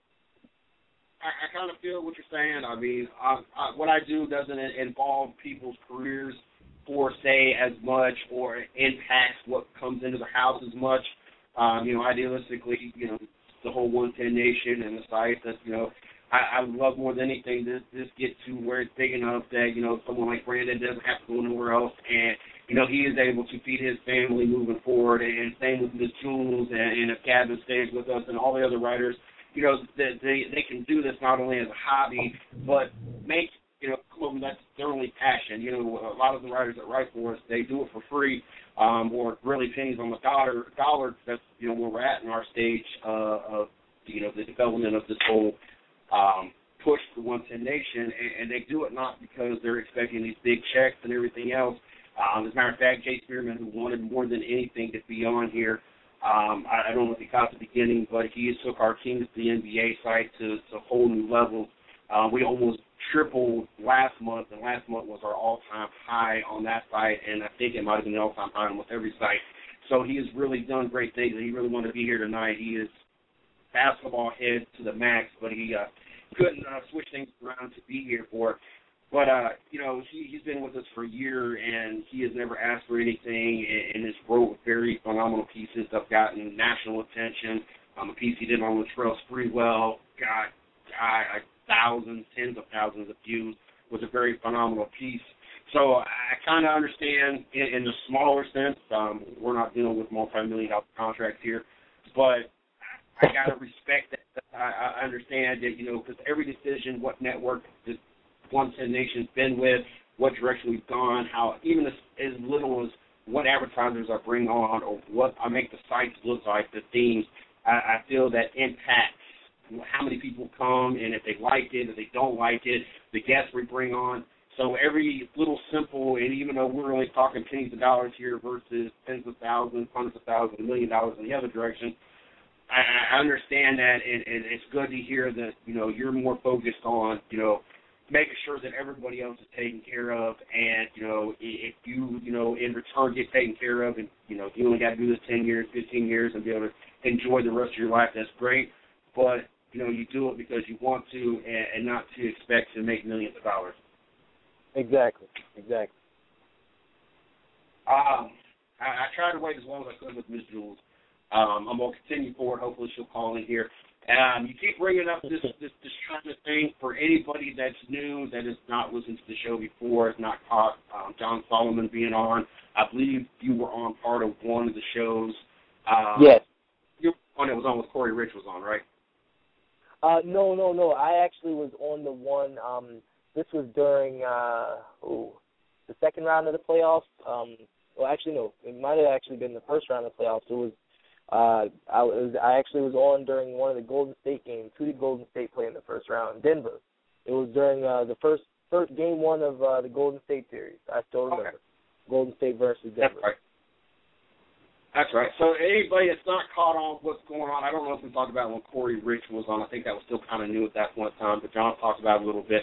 Um, let them know exactly what you're about to do, what this whole China thing is, and and, and the players that you can talk about, um, who kind of who you're going to be involved with and what you're going to do over there. Okay, well, um, you know, basically, uh, you know, I, I'm sure a lot of a lot of the folks out there have, uh, you know, seen a lot of the different retired players, whether it's Dennis Rodman or Allen Iverson or Jason Williams, um, or even Gary Payton, um, going overseas and you know playing in these kind of charity games and celebrity games, um, you know, to basically just continue playing and you know to use their name as a as a way to get fans out and you know see them one last time or while they still have it You know, and that's that's kind of what this one really started out as. You know, it it really kind of grew from you know John's vision of trying to get you know some of the up and coming guys, whether it's Aquille Carr, who is who is one of the uh, nation's uh, top premier point guards coming out of high school this past year, um, trying to get him a job, or um, whether it's Antonio Ballard or Raymond Kennedy or let's see who else, Dominique Sutton that's that's um, that's actually trying out with the Knicks right now. Um, we're really just trying to push you know these younger guys and give them the opportunities to uh, to play you know on a professional level, um, whether it's not an NBA. Um, you know, if, if they're not able to make make their NBA dreams a reality, you know, we definitely think that everybody on this tour has the opportunity to get a job in China or use the film from this tour to get a job in Italy or get a job anywhere. Um, and uh, you know, as far as the legends go, you know, from the legend aspect of getting the fans out and getting the fans excited to see some of the older guys that they love to watch, you know, we have uh, Tracy McGrady, who's uh, currently in the finals uh, on the Seattle, uh, what Seattle, on the uh, San Antonio Spurs. Um, we also have uh, Jason White Chocolate Williams. He's still got some white chocolate left. He's still got plenty left in the tank that you know Hubie Brown killed. So uh, he he's gonna be out there doing his you know rookie of the year Jason Williams stuff that he was that he was doing ten years ago, twelve years ago. Um, also have Bonzi Wells, uh, who's actually also played in China, uh, was a huge huge fan favorite in China um, from his time with the Rockets when he played with Yao Ming. And uh, we also have uh, you know the newly inducted uh, Gary Payton going into the Basketball Hall of Fame, the Naismith Memorial Basketball Hall of Fame in uh, September. Um, so you know we're we're really going to have a you know a great mix of guys. Um, also, you know, don't want to forget about Kenny Dobbs, the world's greatest dunker. You know, if anybody out there wants to see some amazing dunks, just just YouTube Kenny Dobbs, and you'll thank me for it later. Um, but you know, the the tour is really going to be great. Uh, we're going to play in um, five different cities, uh, from Hong Kong to uh, we're going to be making some stops in Beijing to Wuxi to Changsha and some other names that I will butcher if I try. Um, but we're you know it's it's it's, it's going to be a great time. You know we're going to be over there for um, almost almost a little over two weeks, a little over two weeks. So um, you know it's, it's going to be a great experience for all the guys that haven't been there, and you know a great experience for the guys that have. So I'm I'm truly looking forward to it.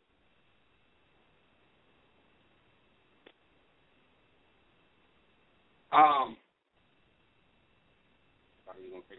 um, is this your your first trip over to that part of the world? Uh, yeah, this this is my first time going to China. Um, actually had a few opportunities to go to China before. Um, one time with uh, um, the NBA Basketball Without Borders, uh, and then another time. Um, I'm trying to remember what the other time was, but I, I've I've had two opportunities to go to China, and both times, you know, the timing just wasn't right, or I had something going on. Um, the Basketball Without Borders one, I had just gotten out of college and um, had to work, do some things for work and wasn't able to uh, make it happen. But um, you know, none of them were ever going to be as long as this and as big as this. And I'm being paid for this, so I'm. This is great. I can't. I can't argue in any way. This is, you know, I'm truly looking forward to it. I've I've been, you know, pretty much everywhere else in the world except Asia. So, you know, I, I definitely was on board. They could have asked me to do this for free, and I probably would have done it. So, I'm truly looking forward to it.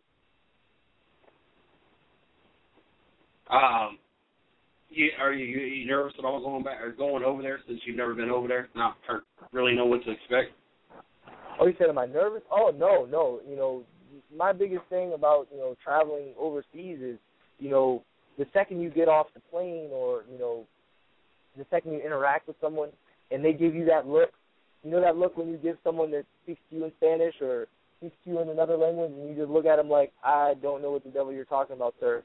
Like that that to me always is just a that's an amazing feeling. Like, and it it it doesn't suck. It sucks if you really need help, but you go over there and you have everything organized, so you don't ever get in that situation where you really need help. But I mean, I really I really enjoy that. You know, you go someplace and all the signs are in a different language, and you don't even know what the signs are saying you know that that to me I really don't look at it as frustrating. I I, I really actually look at it as kind of fascinating that you know you kind of get in this mold you know this mode of you know everybody speaks English or you know everything's like the you know the U.S. and you know, we're the only place that really lives like this. Everywhere else, they live a completely different way, and they have a completely yeah. different way of life. You know, it, it truly is truly is a good experience. I, you know, I think everybody really should travel as as much as they can. You know, if they have the opportunity to, because it really does open up your eyes to a lot of different things. It does. When I, I was in uh, the military from '96 to 2000, and Oh, I okay. got to go over to Hungary. I was in Croatia for two months, and I was in Bosnia for about two to three weeks. The rest of the time we was in Hungary, and, and so the, the language thing, I, I, I completely understand that. Um, and, and to see different living styles. Like when I was over, it was right after all that stuff went on in Bosnia, but you would still have people living in houses that were kind of missing part of the walls, or you could Yeah. see right through it and, the- and the blow holes and everything else. So, and, and you could see them in their house, even though that they're half uh, part of their apartment, or what I think they were apartments. I was looking at that one time. Um, even though it was missing, you could see right through it. You could still see them hanging laundry up, and, and like it was like the wall was there, and you couldn't even see them. So I've definitely seen some of the highs of the highs, and I've definitely seen some of the lows of the lows in, in, in the world. I've not seen the lowest, but I, I can imagine what it's like for them, and, and so I can imagine going over into Asia and China and that whole area, and, and not be able to one with the the uh, the breakdown, the, the language barrier, but also a whole different lifestyle and, and a whole different custom you got to get used to. Um, it, it's kind of nervous. uh, You kind of get nervous at first because you want to make sure you don't offend nobody and, and you don't look like a total Yeah. idiot. Same time, it's really cool because you get to learn stuff and you get to see life in a whole different outlook. Yeah, exactly, exactly. And I mean, and and to to your point of you know people living in those kind of homes, people live in those kind of homes in America, man. Like I mean, when we lived in Detroit, you know, parts of Detroit, people lived in houses that the roofs were gone. Like there's no roof, and they still live there. I mean, it's it's it's it's it's a it's truly a testament, you know, to the human spirit that people can can continue on and you know and just continue to fight you know, regardless of their circumstances. You know, um, when I actually did do a basketball without borders event in uh, South Africa, um, oh man, six years ago, and um, actually went to where Nelson Mandela is from, um, in uh, Kliptown in uh, Soweto, and just you know the joy that those people live with, with nothing, it's it's tremendous. Like it will it will it will alter your complete perspective on life. You know that these people have nothing, and they're happier than than people that are driving around in Benzes. Like it's crazy. It makes no sense. You know. But uh we we've completely gotten off the rails of sports.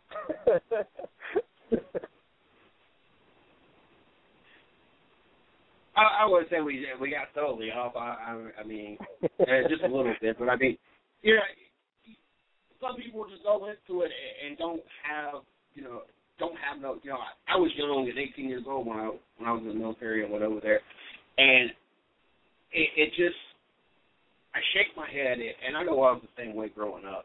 Oh, you know, we're the only one that don't have the Super Nintendo, and, and uh, mother's telling me you should be happy you have just the regular Nintendo. You should be, you know, we're out there cutting grass to put food on the table, and you know, griping and moaning about that. And she's telling us, well, you should be happy that you're able to do something to put food on the table, and, and you don't realize how well you got it, even though how how bad you might think it is, until you go to other places and, and see other circumstances, or even other cities. You know, um, Detroit being one of those cities. So uh, you you definitely it's kind of a wake up call.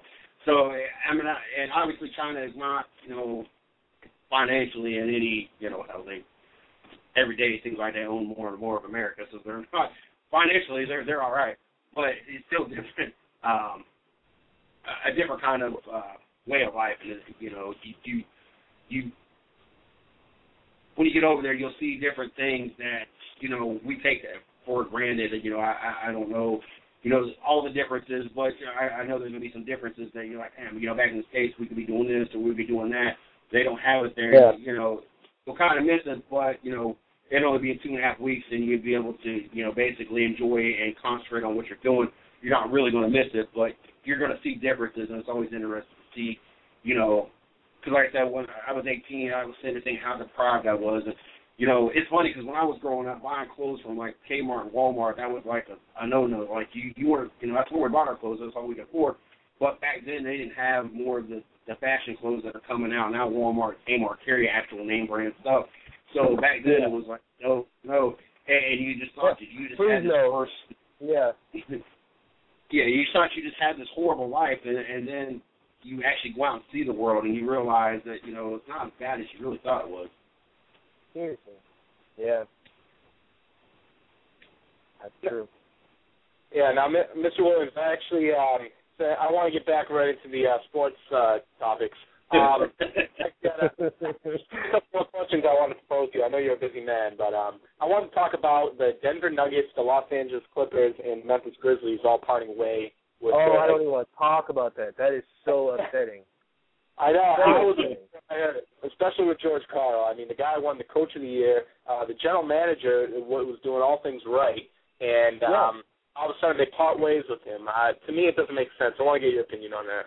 Well, okay, all right. Um, as far as as far as aside from uh, you know, as far as the the GM perspective, I mean, he went back to the Raptors, you know, because that's where he started. He started at the Raptors um, when my brother played there. Um, he was he was a part of the organization at that point, and um, you know, when they when they decided to do that, I mean, like I I don't believe he was actually I don't believe he did the Carmelo trade, but I mean he had done a great job since then. I mean, he acquired them Andre Iguodala, you know, Yeah. for a bag of beans. They gave up a bag of beans for Andre Iguodala. You know, they didn't have to do anything serious to make that happen. And I mean, he did a great job, personally, from my perspective. Um, but as far as the coaches go, I mean, all three of those coaches, all three of those coaches outside of George Karl, um, coached their teams to, you know, the best record that they've ever had. You know, they've Yep. never had records higher than what they they attained this year. And um, you know, with George, George, you know, he won Coach of the Year. I mean, I, I guess George, even though that hurt, and I I feel like he's an amazing coach and you know a great teacher. He had been there for for a good amount of time. So you know, at that point, if they felt as if he wasn't going to get them to the next level, that's one thing. But as far as Lionel Hollins, that you know, he's he's been there. Well, he he's been there what three years now, and they've made the playoffs all three years. That's the first time Yeah. in Grizzlies history. That's never come- happened. Yeah. That's, never, that's, that's never happened. And I mean, and honestly, they, I mean, last year they they took I for, who I forget who they played last year, but they took that team to the brink. Like they went to game six, game seven last year, and were right there. Um, you know that he he he's done a tremendous job, tremendous job with with no talent. They gave up their star player and kept on chugging. You know, like they they have a good team, but truthfully, no marquee talent. Nobody that's really like, oh my gosh, that person. Like even Marc Gasol being the defensive player of the year. Do we all truly believe Marc Gasol is the best defensive player in the NBA? No. I mean, come on. Yeah. But um, I mean, as far as Vinny, Vinny, Vinny hurts probably the most because I personally know his dad. uh, his, I I know um I know his dad because uh, when I worked at the Hall of Fame, Vinny's from Springfield, Massachusetts, and um his dad his dad actually still works at the Basketball Hall of Fame. That's kind of just his little retirement gig. He you know he works a couple days a week and just loves you know dealing with the kids and teaching them about basketball. And um you know Vinny is the pride of Springfield and you know that guy he coached he coached his team to the best record they've ever had, the best record the Clippers have ever had. So you're gonna tell me that that coach was the problem, and he needs to get fired? I just Yeah. I just don't get it. I, I personally don't get it. And and for them to say that we fired him because of George Karl or whoever is lunacy because most of those deals were made before George Karl was even out. So it, it just I, I I personally don't get it. I mean, now we want to talk about you know Blake being upset or Chris Paul being upset. I mean, talk to Blake Griffin and DeAndre Jordan about being tougher because they got punked for six games, like six six straight games. Marc Gasol and Zach Randolph were having their way with them. That that's not coaching. That comes down to players. Yeah. So I agree. you know, I mean, honestly, for I mean Blake Griffin, Blake Griffin's probably got one more year, and you can start to say not necessarily. I wouldn't call him a bust by any means, by any means, but you know, you can definitely start to look at him a little differently. I mean, he was the number one pick, and he's the number one pick with still to this day no post move. and no secondary moves or no true true way to you know create his own shot. If he's not getting a oop or you know bullying somebody and going to the basket dunking on somebody, it's his game is very limited. And you know it's it, he's been in the league four years now. Uh, granted, one of those years was hurt. He still has had three off seasons to get better. I Yeah. truthfully don't know what to say. Yeah, you know, and you know, in regards to the Denver Nuggets, um, I really, I guess George Karl, he wasn't abiding by what the organization wanted to do. Apparently, I was reading some things that they wanted to start JaVale McGee over Kosta Koufos to kind of mature him and um, improve him as a player. But obviously, George Karl, under the George Karl system, um, Kosta Koufos fit in better. You know, JaVale McGee, Yeah. not taking anything away from him, but he doesn't have the highest basketball IQ. I mean, he no, oh my goodness, he was he was all over Shaqtin' a Fool, all over. he had like nine spots.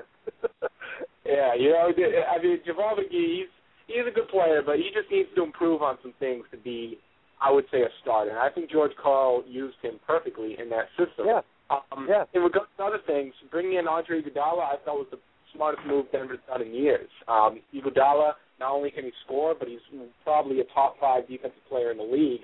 I think that's what really propelled the Nuggets to have one of their better seasons. Um, you know, in regards to the Clippers, though, Vinny Del Negro, um, a great season for LA, but I think the reason they parted ways is because he has not shown to be a good playoff head coach. Um, things just don't seem to pan out, and um, with that team, I would say that team looked like they were the best team in the whole league. I mean, that team, the teammate chemistry was there. Uh, everything, everything was going well for Los Angeles until playoff time. I think, um, Yeah. no, I'm going to say, I think it was the right move to part ways with Del Negro. Um, you know, Chris Oh, wow. Paul is, yeah, I, I have to say because the reason is, if I'm the LA Clippers and I'm and Chris Paul says something, I'm going to listen to him because I, I know True, Chris true. had his No, no, that's true. That's true. um, disputes with Vinny Del Negro, and um, there was some rumors that he wasn't really on board with Del Negro as coach. So as soon as I hear that, I'm the general manager. I'm getting rid of Del Negro. I'm trying to do Yeah. whatever makes Chris Paul happy to keep him in Los Angeles. That man, that's that's so tough. That's that's just so tough. Oh, I I Oh, I wow. know I I hundred I hundred percent agree with you. I just I mean at this point, I just feel like the players have almost too much say, and it's really it's really Yeah. changing the the overall you know look and feel of the games. You know, because if, if if me as a player, if I can if I can just go say fire Phil Jackson, and you actually listen to me or think about it, that just like that's that's too much power. That's that's almost too much. yeah. You know, I Well, love now- I love Chris Paul. He's a Yeah. great dude, man. He's a great guy. Just yeah, that's that's tough. I mean, like I mean, just look. The proof was in the pudding. They, you know, they had they had an amazing season. Just to let him go like that, I just I I, I thought that was a little that was in poor taste in my opinion.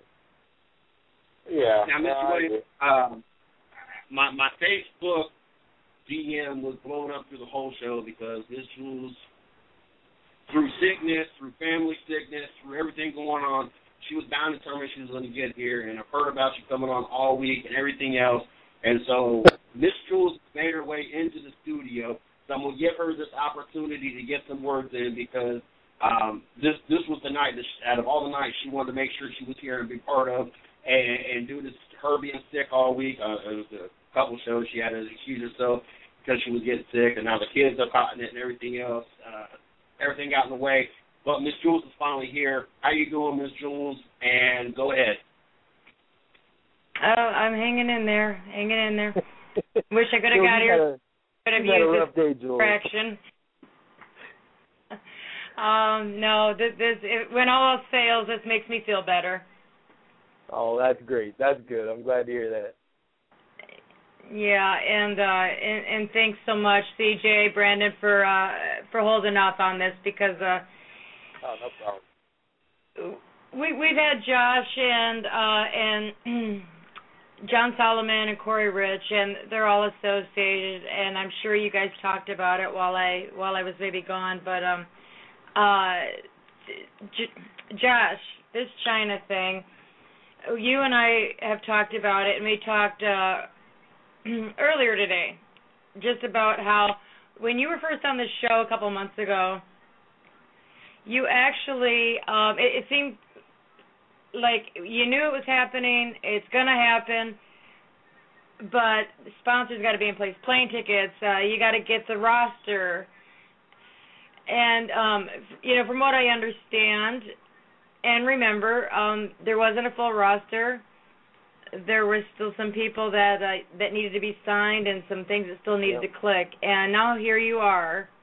Um, what did we say? A week, week and a half before you go. The We- 18th. Is that when you're headed out? are, yes, ma'am. We are exactly one week out. We leave next Tuesday, and uh, you know, as as you said last time I was on the show, you know, we probably had I'd say a solid eight guys confirmed.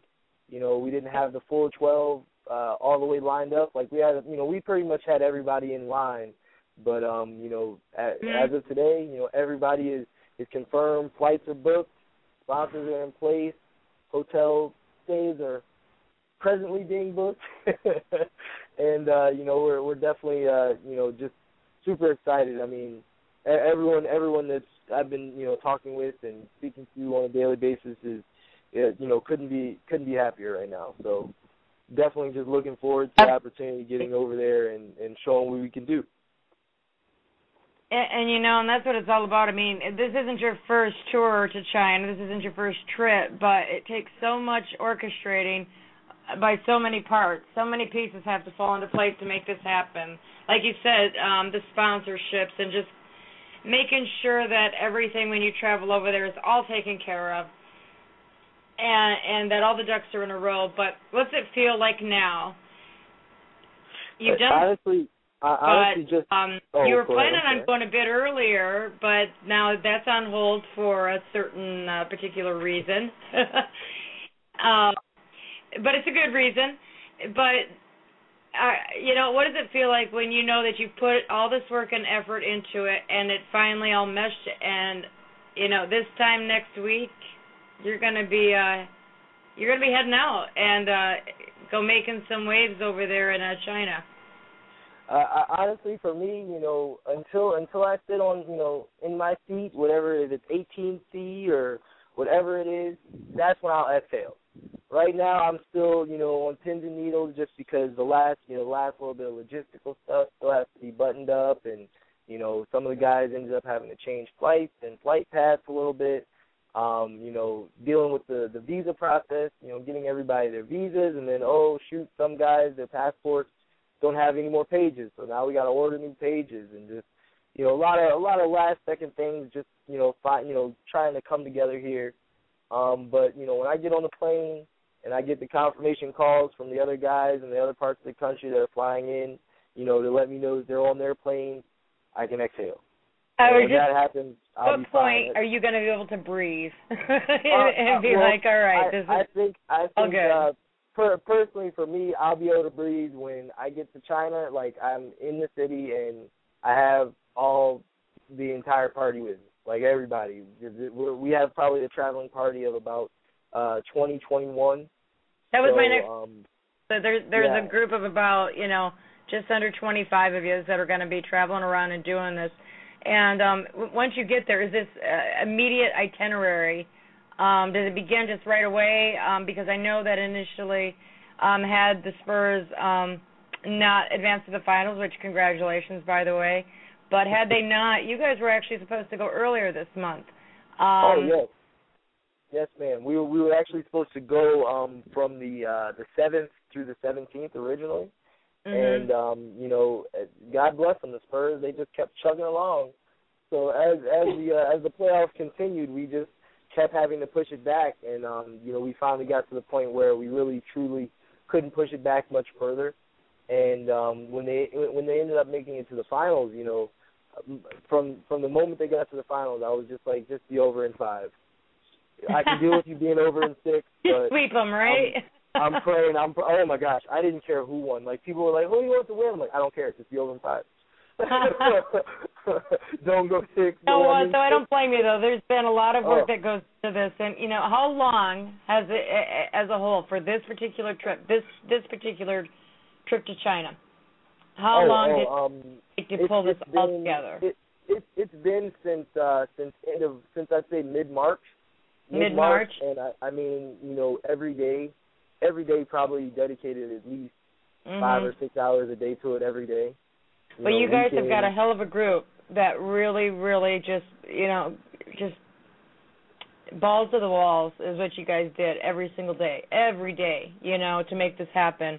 Because uh this isn't like you're going on a cross trip uh across Route 66 from one end of the country to the other. You're going to China. You've been there before, so at least you've been there, done it. But um I'm I sure per- there's I guys that maybe haven't done haven't, it. and, and still it's got to be different each time to some degree. Well, I, I personally haven't done it. John has done it. I this is my first. This is my first. uh This is my first rodeo. Oh, okay, I've so never, On that Yes, and yes, this ma'am. Corey's first trip too as well. Yes, yes. This this is my so you and. Corey are the ones. Okay, gotcha. Yes, yes. Uh John John has been um I believe either at least two times. I think this is his third time over there. And um, you know, for me personally, Yeah, I think know, that I'm- sounds right to me. Okay. Yeah. I thought that you'd I'm- been there once, so my mistake. Um No, no, no problem. Now I know that right now that uh, you and I talked about some links that you might be posting once you guys get over there. Some things where we can uh, be checking you out and checking on some updates and what's going on. We're getting uh, approaching the you know towards the end of the show here, and uh, gosh, I wish I could have got on here sooner. So we've talked about this. Um, we want to hear from you when you get uh, to China. You know, you and I, we're all going to keep in touch here with 110 and you, and uh, and uh, post links and anything that you have uh, that you want us to to put on air um, of any activity, schedules, scores, anything that's going on with the players, the team. Um, you know, just just keep us informed and keep us in the loop because uh, this this is just such an exciting thing that you guys put together. And the three of you that we've had on, uh, Corey Rich, yourself, and John Solomon, just class act people. And I, I couldn't be any happier that you guys worked your ass off um and and did it the right way and um you deserve every bit of this and I wish you the best of luck and I expect you to keep in touch with me and uh I. I want to know how it's going over there um when's the first game when when do you guys actually play the first game once you get there The uh the first game is going to be uh June twenty second. So we'll Okay. we'll get we'll get our first game. Um that one's going to be in uh Chengdu and that's in the uh Sichuan region that was just uh affected by the most recent uh earthquake. And um some of the Uh, yes. proceeds from that game are actually going to uh go towards um supporting some of the people in that region. So that's that's that's gonna be great. Excellent, excellent. I, I'm I'm so proud of you guys, and I just think this is so excellent. Now you um, said that USA Today and some other publications were um, uh, possibly going to be putting out some press on this for you. Um, you know, let us know. We we'd love to stay in the loop on it, and we definitely want to do our part here at 110 and uh, do what we've uh, always done. You know, CJ did everything he could and and uh, got Corey Rich up and got a video up and and we've always welcomed all of you back and uh, you guys are great and I I do wish you the best of luck. I wish I had more time, but you know what? I'll catch you. I'll catch you when you're in China. How's that? All right, sounds great. That sounds Got a great. date? Before and like we sounds like don't don't worry about the international uh phone. Let let John take care of that. You can just hop on the internet and talk for free. that sounds good. Sounds good. Well, I'm Yeah, proud of you thank you. guys and best of luck. I think CJ has something that he uh, has to close out or do or say here. Yeah, I got two things before I jump off here. Um, one, Brandon's got one more bit of things he wanted to say, and then of course we got the CJ Shuffle to finish off the show. Okay. All righty.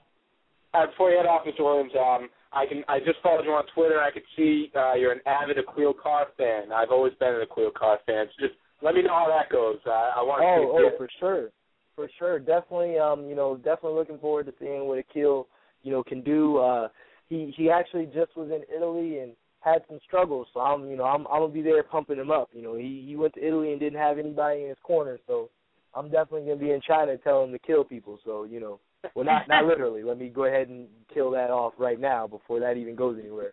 But uh, on the court. so, but, uh, and, and looking forward to congratulations too on your accreditation uh, for your NBA uh, agent. Uh, that that's huge. Congratulations on that as well. Thank you so much again for that, Jules. That that that truly means a lot. I know it does, and I know you worked hard for it. So congratulations. We're all behind you. We're all going to be anxiously awaiting to have you back on again. And uh, best of luck, safe travels, and tell everyone we said hello, and and uh, we'll all be in touch. All right, sounds great, guys. Thank you so much for having me on. Always a pleasure. Had a great time talking to you guys, and uh, you all have a great night. Anytime, you anytime at all. Take care. We'll All talk right. soon. All right, bye bye. Okay, bye bye. I want to thank Joshua Williams for hanging out with us as long as he did. Um, I didn't think we was going to get him on that long. He hung out for a long time. I definitely want to thank him. I want to thank Brandon for hanging out for the whole show. Um, it's always Thanks, great. Brandon. I love doing, Uh, love doing Friday Night show with him. Uh, Miss Jules, thanks for joining us. Uh, Miss Karen, thanks as always. Um, tweeting out, Facebooking. Um, you can follow her at Holly's S42. Um, Scott, Ford, Joey, Eric, John, Natasha, Jennifer. Um, thanks for hanging out like you do every night. I'm assuming that is your father. Um, I don't know, maybe your brother, but Carlos. Um, thank you for hanging out as well. Um, I- I'm assuming is that your father, Brandon? yeah, yeah, that's my father. Gotcha. Um, that's that's what I figured. I want to thank everybody. I want to thank everybody that tuned in to us from the BTR side, everybody that tuned in to us from the Spreecast side. Um, want to thank you guys from the bottom of my heart. Like I said at the beginning of the show, sites are setting record numbers. I want to make sure that I thank once again uh, Jay Spearman for, for taking the KingsTheNBA.com to all-time high. Um, Christina Chambers for taking uh, It's Fucking Hockey to all-time high. Let's talk NFL as we come back in the NFL season and starting to catch momentum. I will be doing pieces every day as I will be doing a preview of all the teams. I will be doing some stuff with uh, draft picks.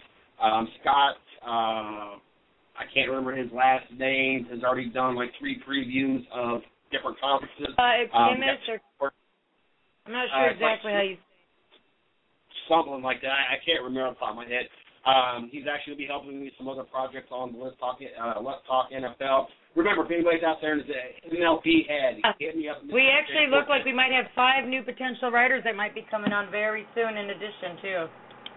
yeah, looking good. We, we definitely got a lot, a lot of great things going on. Um, I'm a firm believer that the sites are just as important as the show. It all comes together, and if you're weak in one section, you'll be weak all around. So we're definitely uh, taking in writers and, and taking in more hosts um, to expand into other shows. So if you're interested in any which way, hit me up at MrCJSports at gmail.com.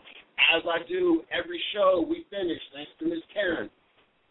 We got the CJ show.